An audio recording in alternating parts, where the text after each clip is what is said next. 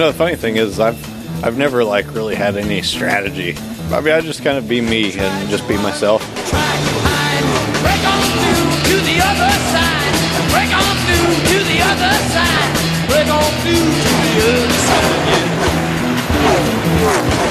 720 WGN on the road with Dane live here from the Daytona International Speedway with one of, I would say, one of the most exciting stars in the world of racing today. I heard one of the interviews you were doing, like, oh, is Matt going to break through, right? I feel like you've broken through. I feel like you've broken all the way through. How do you feel?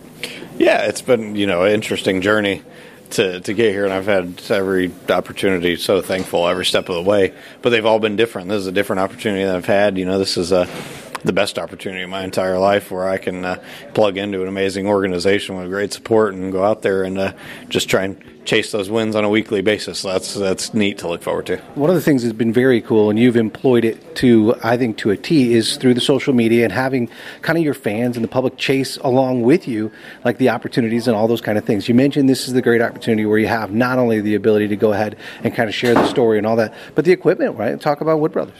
Yeah, I mean the theme is unreal, way beyond what I could have dreamt up. I mean, I laugh and say I need to write a book on this story one day when hopefully a long time from now I'm, I'm retired because uh, I mean the the path to get here has been crazy and to get this opportunity, which is way beyond what I could have possibly dreamt up, um, was I mean something that.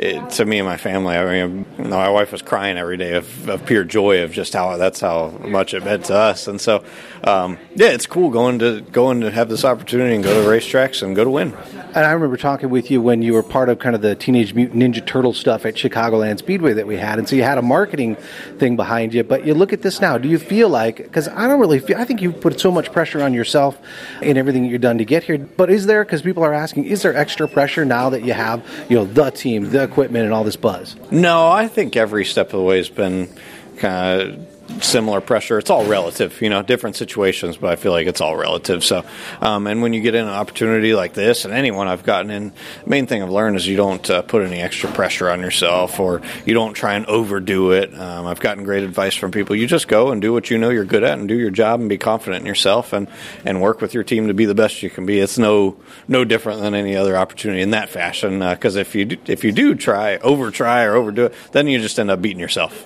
Last thing, as NASCAR kind of switches up on the sponsorship side, some of those names that are associated, you have again done a great job of bringing in kind of that relationship with sponsors that led to some of the opportunities that you've had for your fans. Looking forward to the season, is that a thing that, that you're going to do? Have any has anybody brought that up to you? Like, hey, Matt, you know, you can open some doors on the on the marketing and merchandising side and all that as you go forward. Um, you know, the funny thing is, I've I've never like really had any strategy of anything. Are you serious? Yeah, That's, no. well, it's amazing. I, I never. I mean, I just kind of be me, and, and I want people to feel like they're friends with me on social media. Just be myself, and um, so all the stuff I've done, there's no like point or strategy behind it. It's all worked out in amazing ways. But all of my main goal, the only strategy I have is just be me. The strategy is no strategy, but the strategy, of course, for this Sunday is to win the Daytona 500. Matt, good luck, and thanks for jumping on the show. Thank you.